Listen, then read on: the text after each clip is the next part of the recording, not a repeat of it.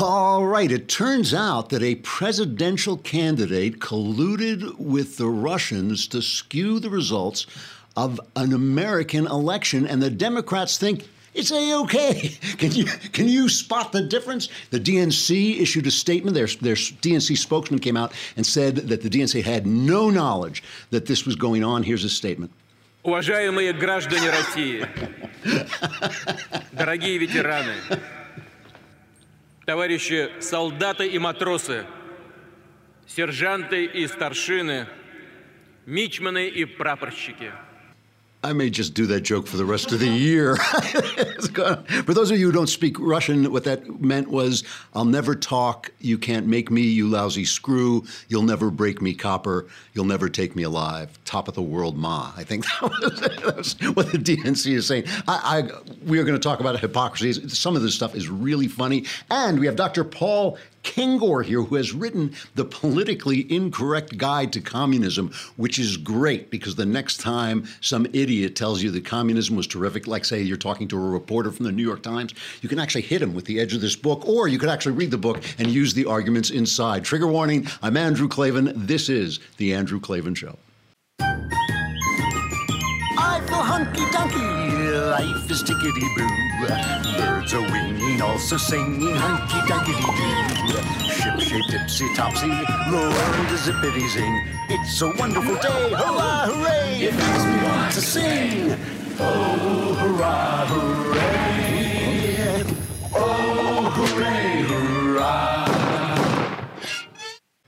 All right, it's over. The week is over. The Klavanless weekend is it's it's hanging above you like the sword of Damocles. Look it up. it's hanging away. But you can stave it off for one more day because tomorrow, episode three of Another Kingdom, the podcast I did with Michael Knowles, will drop uh, on iTunes. Please subscribe on iTunes. It really helps us out. Subscribe, leave a good review. It is now number eleven in literature, I know. In, in, arts, in the arts, it's number the number eleven podcast. Part of that is because some guy named Ben Shapiro uh, mentioned it as the stuff he likes, which and he was very complimentary about it. Uh, and it's a story of this Hollywood kind of nobody who walks through a door and suddenly finds himself a murder suspect in this fantasy world. But it gets really complex and interesting as it goes forward. And the third episode, which, as I say, drops tomorrow, is where things start to turn around you want to be there for this, so you do not want to be at the post office waiting online. How's that for a segue? Because I'm a professional broadcaster, folks. I can I can just do this stuff like that. If you do not want to stand online at the post office, listen. I love the post office. I always hate it when people attack the post office because they handle so much stuff and they really do it relatively well. It's amazing how few mistakes they make. That's just the problem. That actually going to a physical post office is so 20th century, and we do not do that anymore. You don't want to have to stop what you're doing. You don't want to have to go down the road. You don't want to have to wait online. Hope they have what you want. All this stuff. Stamps.com is the answer because it just takes the post office, carries it to your house, shoves it through the door, and then stuffs it into your computer so that you have all the services of the U.S. Postal Service right at your fingertips. With Stamps.com, you can buy and print official U.S. postage for any letter, any package, any class of mail using your own computer and printer. It is very cool. You just put the envelope or whatever it is in the printer and it comes out with a stamp printed right on it. Stamps.com makes it easy. They'll send you a digital scale which automatically calculates exact postage, and Stamps.com will even help you decide the best class of mail based on your needs. I'm, this is one of those things that I, I use it because it just changes the whole game. It brings you into the, the world, into the modern world, right? You just don't have to stop your life to go to the post office. And if you go to stamps.com and you click on the mo- microphone at the top of the homepage and type in Klavan, which is spelled, oh, how is that spelled? It is K L A. V as in Victor, A N. The guy is listening. I thought he was just sitting there. I thought he was a piece a piece of furniture until yesterday. I have a good brain. For that, if you do that, you get a four week trial plus postage and the digital scale without any long term commitment. So go to stamps.com and enter Klavan. Tap the microphone at the top of the homepage and enter Klavan. Stamps.com. You will never have to go to the post office again. Before I talk about the news today, I have to, a little on a personal note, I got a letter yesterday, and I've gotten letters like this before, but they haven't given me permission to read them on the air, and this one did. And uh, I, I'll I won't read the whole thing. I, I'll kind of edit it for space. But it's it's important because we did the mailbox yesterday, the mailbag, yeah, the mailbag yesterday, and answer your question. I always make these jokes about will change your life and all this stuff.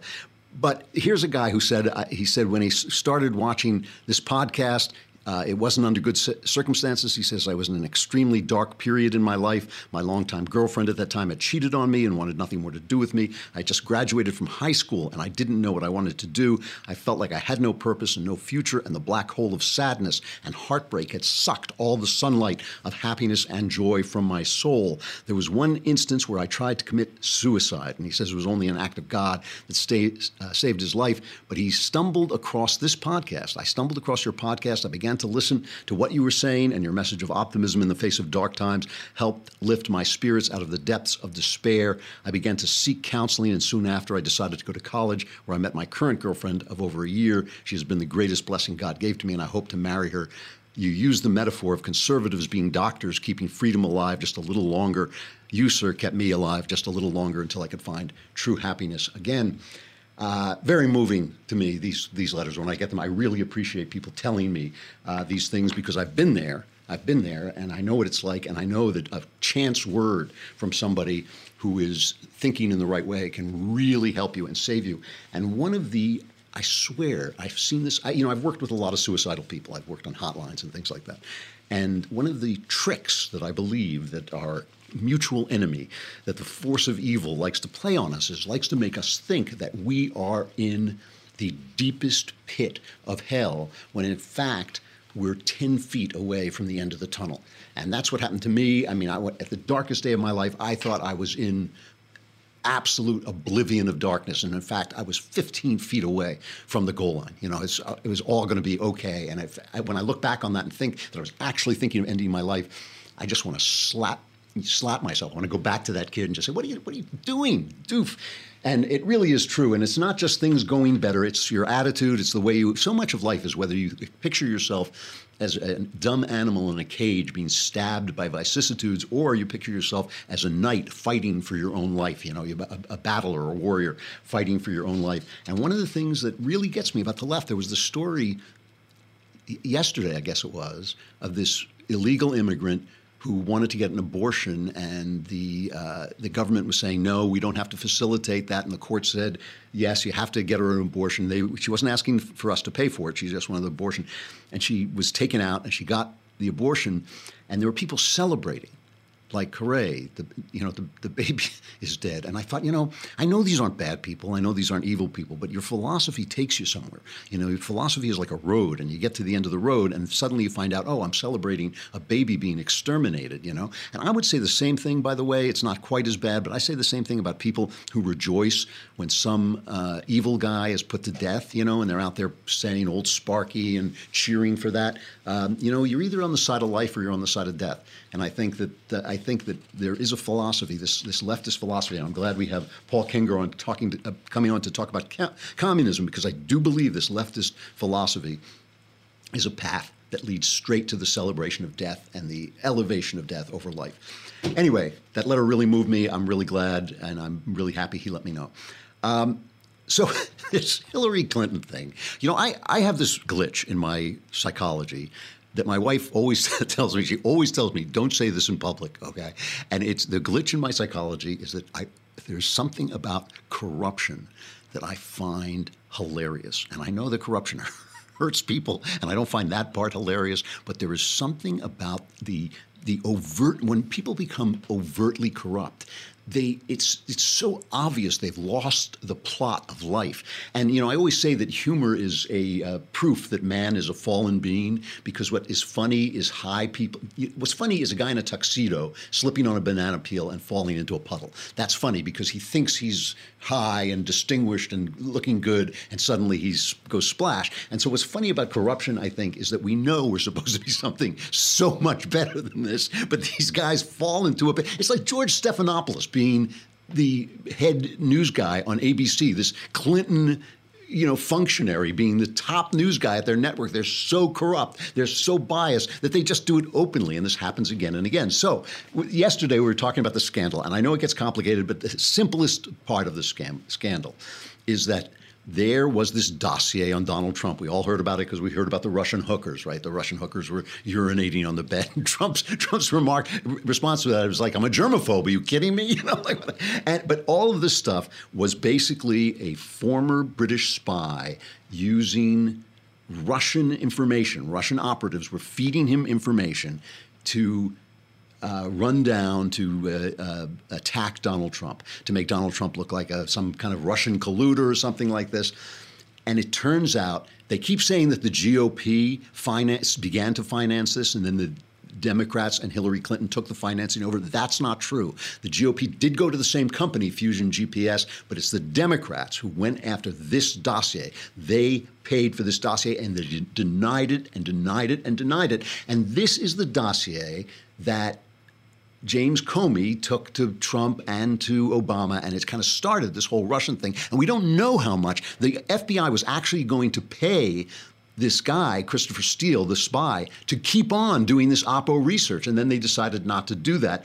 And they're still trying to find out about this. But we'll get to that in a minute. But the point is that it is now clear that Hillary Clinton essentially colluded with the Russians to have an effect. When you take out the middleman, when you talk, take out the fusion GPS people, they, they, colluded with the Russians to affect this relationship. So first, the, the funny one of the funnier things yesterday is Trump because Trump is now walking on air. He's got this spring in his step. He's going out to his chopper, and he just because it's just the cigar blew up in their faces, and he loves it. So this is cut number one. Trump celebrating the turnaround.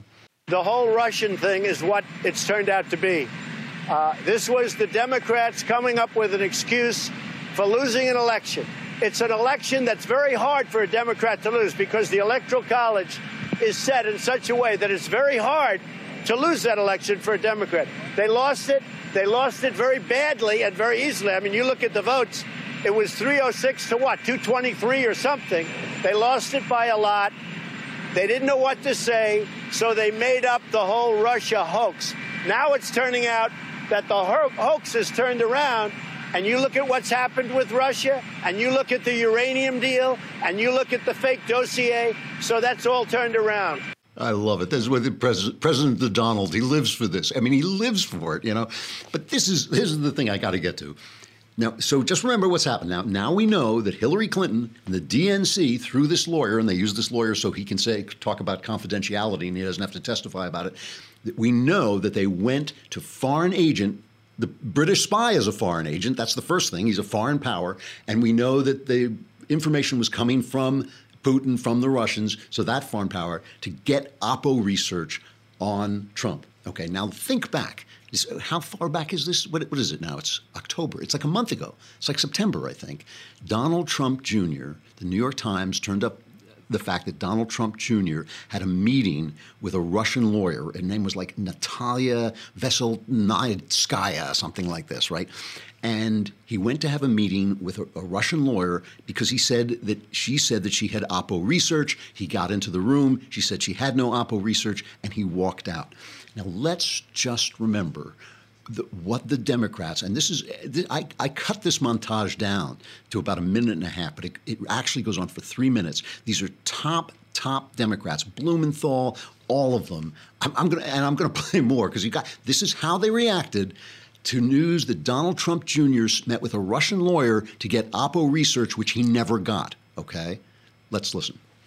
Information, dirt on Hillary Clinton from the Russian government and expecting an agent of the Russian government to be providing it to him, and having the meeting, showing and again signaling the Trump campaign is open for business. We will accept information no matter how it is obtained, legally or illegally. And that is potentially a violation of the Espionage Act, yes, treason. I think what we're learning uh, with the Trump Jr. meeting is when you meet with any Russians, you're meeting with Russian intelligence and therefore President Putin. The criminal activity, the unconstitutional activity of this president and his family. So I have dubbed them the uh, criminal plan. This is evidence of willingness to commit collusion. He's saying, yes, I had the intent to collude. I went in and I took the meeting, which by definition is colluding. I, I, I, he's admitted to the crime. Likely, as many of us that worked on the campaign thought that the Trump campaign may have been colluding with the Russian government. Never in my wildest dreams did I ever think you'd see a piece of evidence that would be as much of a smoking gun as this email. A senior advisor and someone who was in the top tier of the Trump campaign colluded through the classic dictionary definition of what that word means. Fake, fake, fake, fake. fake, fake, fake, fake. Now, I didn't, I cut out Stephen Colbert. He went. Out, Trump should go to jail for this. That's what he was. He, that was his joke. Uh, and Tapper is in there. Jake Tapper is in there. Yo, Jake. You know, it's like I hope you're going to say the same thing. I hope you're going to be talking about treason now. But I don't think so. And here's why. Let me show you. One of the guys in there was Brian Fallon. Brian Fallon is Hillary's spokesperson, or was Hillary's spokesperson. So let's just play them right next to each other. Here's, here's cut number 11. Here's Brian Fallon's reaction to Donald Trump Jr. having this meeting with a Russian lawyer. There's a difference between uh, going out and hiring opposition research firms that work in the United States of America and going out and soliciting information from a foreign national. And here's Brian Fallon now after he hears about this. Opposition research happens all the time in campaigns. Christopher Steele, who compiled this dossier, was a foreign national. British. Yeah. So Christopher Steele's actions here, these, this is the, akin to counterintelligence work. He was not being handed things by the Russians. Otherwise, we probably know the details of these right. supposed videotapes and the, and the business connections that Donald Trump has with Russia. this guy has a mirror that's just cracked right down the middle. He has two faces on it. But but okay, so he's this, that's kind of his job. I mean, poor man. You know, it's a crappy job to have. I said, "What's your job? You know, what's what do you do, Daddy?" I lie for Hillary Clinton. You know, so she doesn't always have to lie for herself. But the guy who really gets me is Adam Schiff, because Adam Schiff, he's the, the congressman, the big kind of left wing com, uh, congressman on the House Intel Committee. I guess he's the ranking Democrat. And he, I think he has been McCarthyite. He has been like Joseph McCarthy in his, oh, yes, we've got proof of this and we've got proof of that. I, I want to go back and play uh, him in in March. This is cut number eight.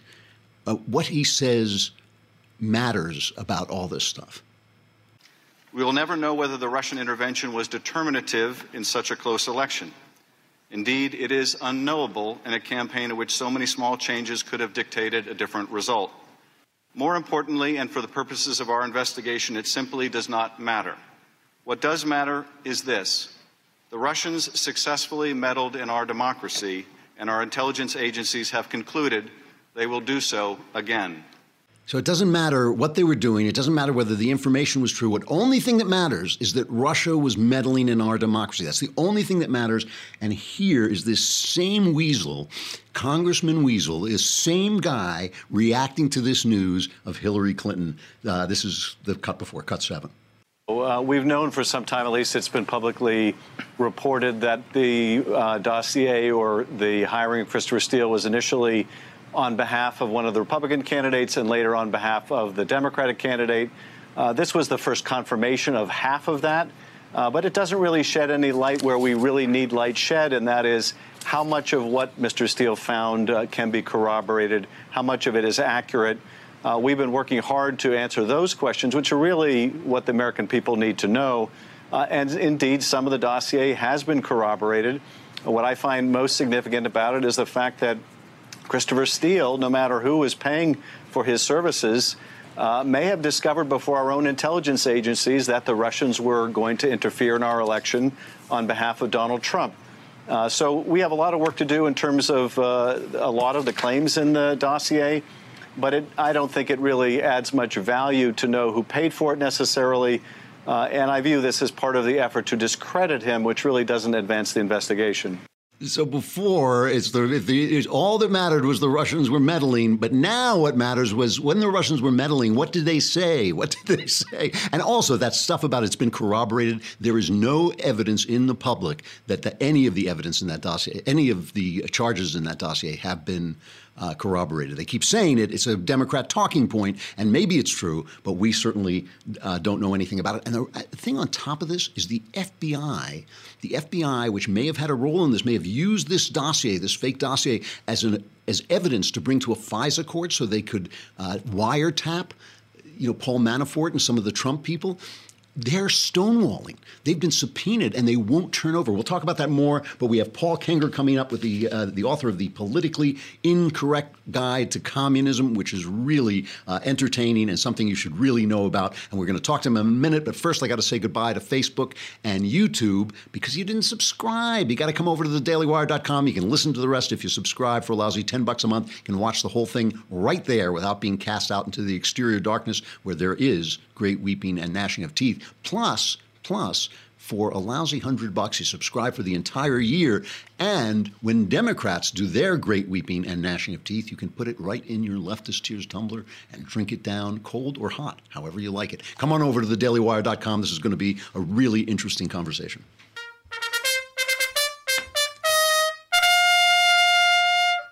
Dr. Paul Kengor is a professor of political science, and he's the executive director of the Center for Vision and Values at Grove City College. You can find him on Twitter at Dr. Dr. Paul Kengor, K E N G O R. He is the author of this very entertaining politically incorrect guide to communism, which is subtitled The Killingest Idea Ever. Uh, Dr. Paul Kengor, uh, thank you for being here. It's good to see you. Uh, thank you, Andrew. Good to be with you especially you know, for such an uplifting up such an uplifting topic like this. well, you know, it's uplifting in a way because the truth is always better than lies. You know, the truth That's is always right. more uplifting than lies. and, and we keep hearing a lot about kids talking about socialism, polls showing that college kids think socialism is a good thing, and all this. Are they? Is this something they're actually being actively taught? Are they being taught that communism, socialism are a good thing? Well, they're not being taught that communism is a bad thing, or at least they're not being taught about it enough. And, and I'll tell you, Andrew, I'll give you one just shocking survey. This was done about a year ago. I think it was October 2016. And the group Victims of Communism Memorial Foundation did the study. And by the way, just the fact that there needs to be a Victims of Communism yeah. Memorial Foundation does a lot, right? right? But they found that not a majority, thankfully, but a disturbing number of Americans, and this isn't just millennials, this is across the board, it was close to a third, actually believe that George W. Bush is responsible for more deaths than Joseph Stalin. Wow, really? It's, it's amazing. Okay, so absolutely yeah. amazing.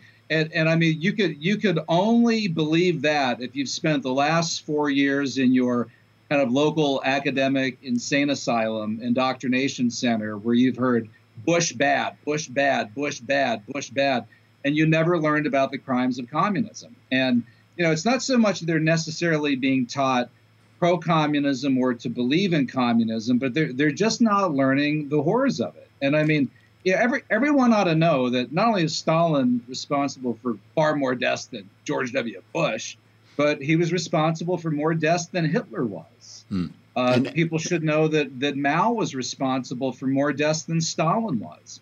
And you know, communist governments killed anywhere from minimum of, of about 100 million people. That's according to the Harvard University Press book, The Black Book of Communism, to as high as 140 million people. And I mean, you'd have to literally combine all the dead from World War One and World War Two, and then double them to get anywhere near those numbers. And these weren't, I mean, you talk about George W. Bush killing people. George W. Bush was fighting a war against people who wanted to destroy us. These, these were his own people. These were farmers. I mean, Russian farmers uh, who were being starved to death, and, and the Chinese were wiping out their own guys.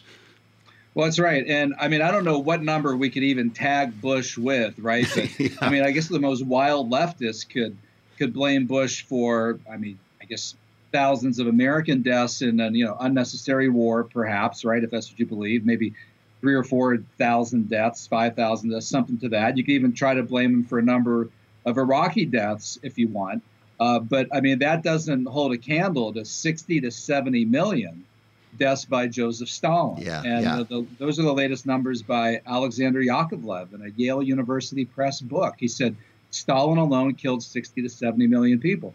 And it's interesting. You mentioned Joe McCarthy in, in the last segment.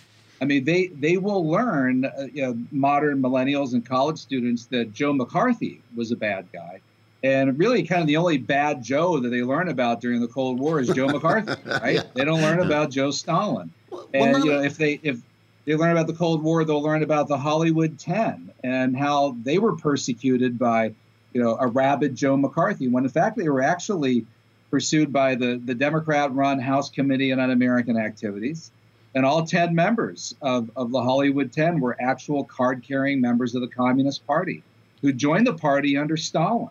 Right. Uh, you know, there were a lot of American small c communists who, who wouldn't join the party because they didn't want to pledge themselves to, quote, ensure the triumph of Soviet power inside the United States, which is what you pledged to do when you joined CPUSA in the 1930s. Let's let's talk about Che Guevara for a minute. Yeah, I, when you drive, I don't know the last time you've been to San Francisco, but you drive into San Francisco. There's a huge. I don't know if it's still there, but I was there a, a couple of years ago. Huge mural of Che, the famous handsome uh, picture of Che with the beret. You see people still. I, I hike in the canyons in L.A. You see people still wearing Che. Uh, t-shirts, and I, you often hear uh, right wingers say, "Well, he was kind of a bad guy." How bad was he? Well, you probably ought to pull up and take out a ladder and put a little Hitler mustache on him. That's probably okay. win, win you a lot of friends walking by there in, in San Francisco. Look, uh, Che was a bloodthirsty maniac, killer. And I mean, I just went through all those different numbers. Well, get this if Che Guevara had had his way in October 1962, and this applies to Fidel Castro as well, they both actually wanted to launch the nuclear missiles at the United States during the Cuban Missile Crisis. Hmm. Now, the Soviets put the missiles there to check our missiles in Turkey, to try to gain a strategic advantage on the United States, cut the delivery time of missiles, not actually intending to use them. But when the Soviets found out that Che and Fidel actually wanted to use the missiles, knowing that it would unleash nuclear Armageddon, and, and the Soviets said, they said of Che specifically, they said he wanted to pull the temple down upon his head. Wanted to pull the temple down upon his head. He saw himself in a religious like way as this martyr, this would be martyr to international communism. And, and Fidel later said, What would have happened to Cuba? It would have been completely destroyed. We know that. And so the Soviets saw this in October 1962, and Nikita Khrushchev literally called a late night, uh, midnight Sunday night meeting at the Kremlin and said, Get the missiles out, get them out, get them out, get them out Wow. right away. These guys are insane. Wow, And, you know, if only he could imagine that American college students would be wearing Che T-shirts, he'd probably think, "What's wrong with Americans? Are they, crazy?" Well, the, so the uh, he was, and, and he also he also Che also ran Fidel's execution pits. He, he personally executed people. Uh, he was put in charge of, of, of the largest prison site that, that did executions in Cuba, um, early 1960s. And, and frankly, even Fidel thought that Che was kind of nuts. And in the end, probably probably allowed him to be taken out to, to, to be rid of him. just to get rid of somebody he couldn't control. The, the New York Yeah. Times has been running this series of articles. I, it's, it's one of the most appalling series of articles I've ever seen. It's called Red Century, and It is. It, it, comes up with these these crazy stuff like women had better sex under the Soviets, and women had bigger. My favorite was women had bigger dreams uh, under the Red Chinese. I mean, there's a wonderful book called Wild Swans about what women's lives were actually like under the Chinese Good communists. book. Oh, it's a terrific book. Uh, but but what what actually was life like under a communist regime? And I'm just to remind people, I'm talking to Dr. Paul Kengor, the author of the politically incorrect guide to communism, the killingest idea ever. What what was life like in a under a communist regime? Well, it's kind of funny, Andrew. I got an email from somebody who read a piece I wrote for the American Spectator and the New York Times piece about women having better sex under communism. He, he worked along the Berlin Wall in the 1960s. And it was his job to, to look through binoculars and watch what was going on on the other side of the Iron Curtain. And he said, I could tell you that, that when the sun went down, all the electricity went out. There's probably nothing else to do but have sex. so, so, so you can read at night. You know, the electricity wasn't working. You had to snuggle up in bed. What else were you going to do, basically? Yeah. Um, they also had the highest abortion rates by far Right. in, in East Germany, Soviet Union, and China. In fact, let me add that for China, uh, yeah, one of the Times articles that just ran about two or three weeks ago claiming that, that women's lives were, I think, made better was the exact words that, that they used under Chinese communism. Well, here's a statistic that, that you won't find in that article. China has about 20% of the world's women. So, I mean, literally one in five women in the world are Chinese. They have 56% of the world's female suicides. Oh, wow. 56% of the world's female suicides. Why? Because life sucks for women un- under Chinese communism. They, they have a one child policy, which has recently been expanded to two. They have forced sterilization, they have forced abortion. And, and you know, with the one child policy, a lot of Chinese girls that weren't identified in the ultrasound and aborted, the parents gave birth to them, and instead preferring a boy, they would drop the girls off at orphanages. And look around you. I mean, I've got a bunch of friends who have who have adopted Chinese Yep. children. They're all Me too. girls. They're Yeah. yeah. they're all girls. And you know, life for for women for girls under communism in China is lousy. And only a, a I mean, the New York Times is basically running an article there that you would have once seen in Pravda or It's- out of a party organ in Havana. Well, for the or- New York Times, or, I uh, think uh, a for, uh, for the New York Times, a forced abortion is a win-win because not only do you get to kill the baby, but you get to take people's freedom away. So I think that's a positive thing twice. You get to reduce, yeah, you get to reduce population growth. You get Right. to reduce the, the drain on natural resources. And and ironically, though, what you're saying, when you really read these articles carefully, and I first saw this in high school uh, civics textbooks that I started reviewing around the year 2000, which are all written by college professors, of course. And the argument that they were making in saying that life was good for women under communism, I'm not making this up, Andrew. They, they say basically because women had the right to abortion. Right, And right. you know, as if, hey, you know, that's all gal needs, right? You got that, baby. You are the freest woman in the world. And, You know, and it also said that it forced women into the workforce. So you know, women forced into the workforce, uh, 24/7 daycare centers for their burdensome children, free 24/7 abortion starting in the USSR It's in the year par- 1920. it's paradise, Thanks yeah. Great. So-. So I'm running out of time, but I, I have to ask you. Uh, you know, you talk a lot. You talk in this book about the fact that uh, even after the Soviet Union fell, a lot of the people who uh, were couldn't face the failure became teachers in America, and they had the Frankfurt School and things like this. Today, you hear people say, "Well, I'm not in favor of communism, but I'm in favor of socialism." Right. Is there is right. there something inherent in these ideas that is in itself evil? Because you think like, well, these are people trying to make more equality, and you know, obviously, uh, grotesque equality is not inequality is not a good thing. Uh, there's a there's a kind of a uh, good intentions uh, idea behind it. Is there something inherent in these philosophies that causes this destruction? Well, in Marxist theory, socialism is, is a step on the way to full communism. It's Right. a kind of a transitory step on the way to communism. But also, you'll find the communists use the, the word socialism and communism interchangeably. In hmm. fact, USSR, right? The second S stands for socialism. And here's another thing that's really important. I'm running into a lot of millennials who are saying, oh, I'm a democratic socialist. Well, I got news for you. Lenin and Trotsky and Stalin, I mean, they were in the Social Democratic Party of Russia before it split into the Bolsheviks and the Mensheviks in 1903. You mentioned the Frankfurt School, Herbert Marcuse, the, the, the new left guru, the cultural Marxist. He was a social democrat. He was a democratic socialist. So there, there's not a lot of difference in, in, in, in these ideas. Wow, wow. Paul Kengor, the uh, author of The Politically Incorrect Guide to Communism, the killingest idea ever. It really is uh, good to get this so that when you're sitting around the Thanksgiving table and your, you know, 17 year old, uh, you know, nephew starts telling you how great it is, you can just hit him with the edge of this book if you uh, don't want to read it and take the arguments. Thank you, uh, Paul. It's been really good talking to you. I hope we do it again. Thanks, Andrew. Hit him with the turkey and then hit him with the book. It, it really is an unbelievable uh, state of affairs that people living in this country. That you know, Reagan used to say, Ronald Reagan used to say, he wished he could just take the leaders of Russia and fly them over a normal middle class suburb in America because they would have been so shocked by how well how well we live here. I just want to go back for one minute uh, to talk about this kind of uh, FBI a- angle of this story that the FBI is covering this stuff up is is is is not giving over the documents. And Paul Ryan, Speaker of the House, said it's time to cough up. Listen to this. Listen to how frustrated he sounds. It's really frustrating. We've had these document requests with the administration and the FBI in particular for a long time, and they've been stonewalling. Um, the, the FBI and the Justice Department needs to uh, give Congress the documents it's been requesting, and they need to do so immediately.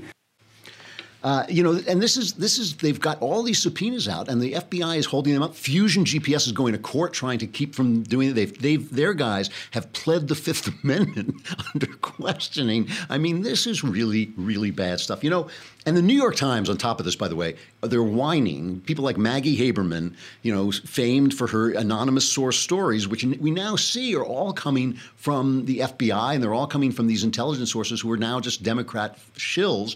They're all complaining, we were lied to, we were lied to. Let me tell you, let me show you why these guys can be lied to. Let, let us take a trip to the New York Times op ed page, or as we like to call it, Knucklehead Row. Oh, hey,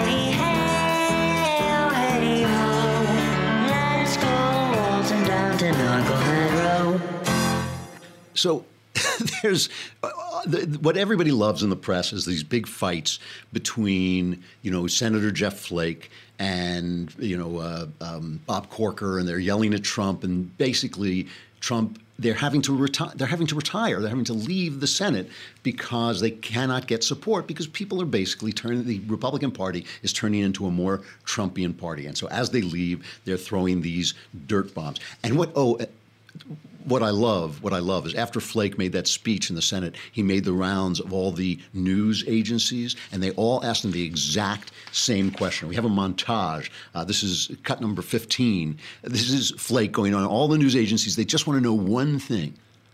You write, it is time to take a stand against Trump. If he is dangerous to democracy, as you say, should he be removed from office?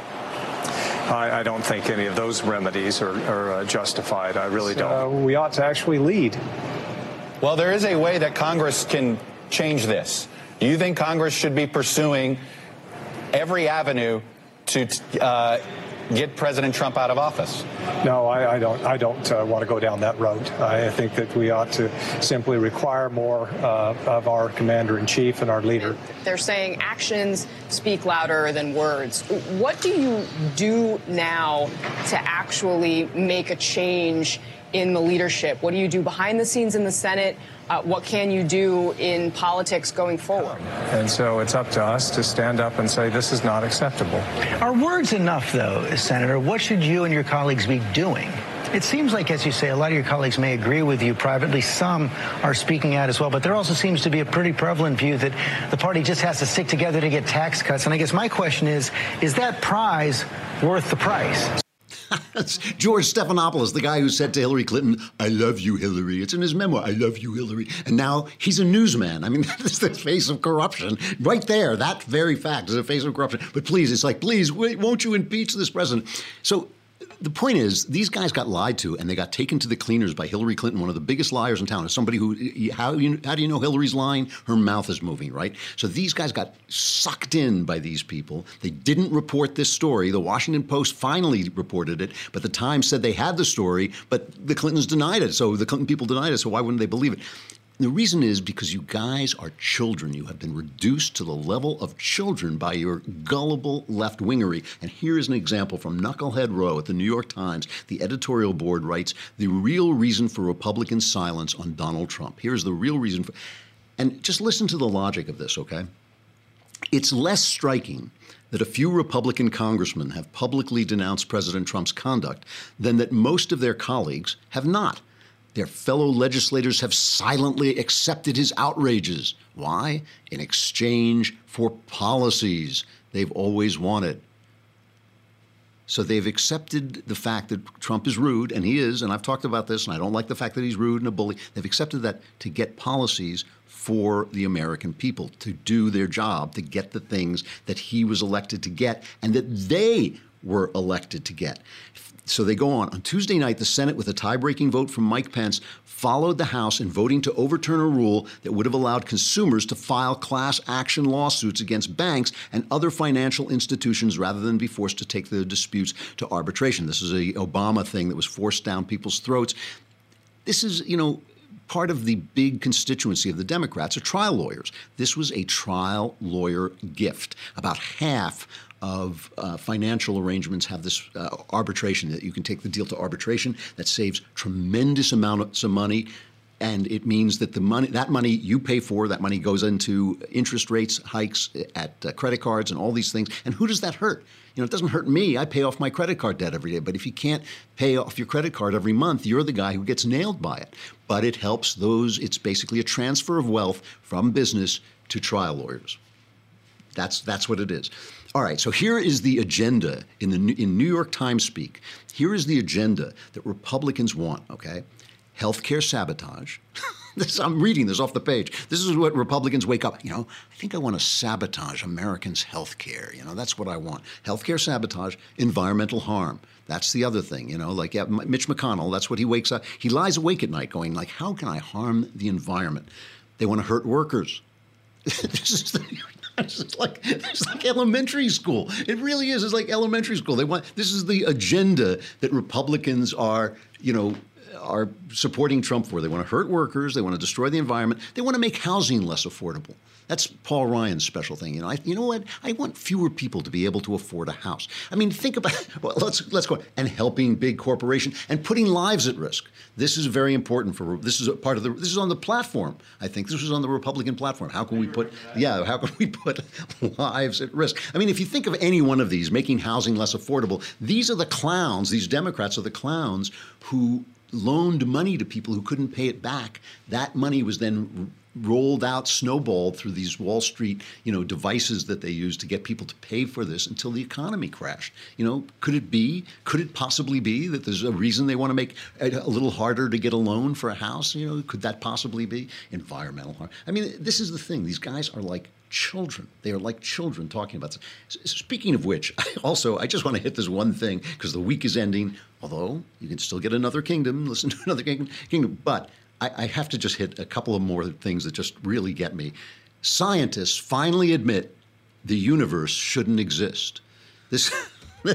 yes, yes, this is it. They have discovered this is uh, via hot air. It's not from hot air, but it's via hot air. Uh, let's see. It's some of the world's leading scientists are finally admitting the universe shouldn't even exist. The theory is coming from the world of particle physics. It's that the Big Bang should have produced the same amount of matter and antimatter, and all of it should have been almost immediately destroyed. Because if you have the same matter and antimatter, cancel each other out. And yet, here we are. The most elite scientists in the world are still struggling to find why exactly our universe didn't destroy itself as soon as it came into existence. That's what science says should have happened, but it clearly hasn't since you're here reading this, as far as we know. At the beginning of the universe, according to the standard model, there e- equal amounts of matter and anti- there were equal amounts of matter and antimatter. That should have annihilated each other, leaving none of the matter that surrounds us today. What I like about this is that I, I seriously believe, just seriously believe, that if science would just postulate the idea of a creator. Just say, look, we don't know. We're scientists. We can't prove it. But just stipulate the idea of a creator. A lot of their theories might start to make more sense. Because the thing is, we exist on this very small plane, and our logic and everything exists on this very small plane. The minute you get onto another plane, the level of quarks and the level of big, you know, the universe and all this, all the logic changes. So we don't really know as much as we think we know. All right, let's st- end with stuff I like. It is uh, Halloween is coming. So we did the Halloween, all the ghost movies and everything. I do want you know this. You know that this was the biggest year for horror movies. Here's here's a piece from the New York Times that is actually real. Uh, this is a big year for horror, horror movies. It's really interesting. It's mostly uh, Get Out, uh, that excellent movie, and It, which I haven't seen. I'm not all that. I didn't like the. It's not my favorite book of King's. I like Stephen King a lot. Y- You know, you, you always do wonder when these things happen like why? Why is this such a big year for horror? What does it mean anything? I I have to tell you here's a story this story sums up my life. When I, I i told you i was dragged into the movie business. The first movie that i wrote was this picture shock to the system. And shock to the system is about a guy who basically kills his way to the top in business played by michael caine. Good movie still uh, holds up today.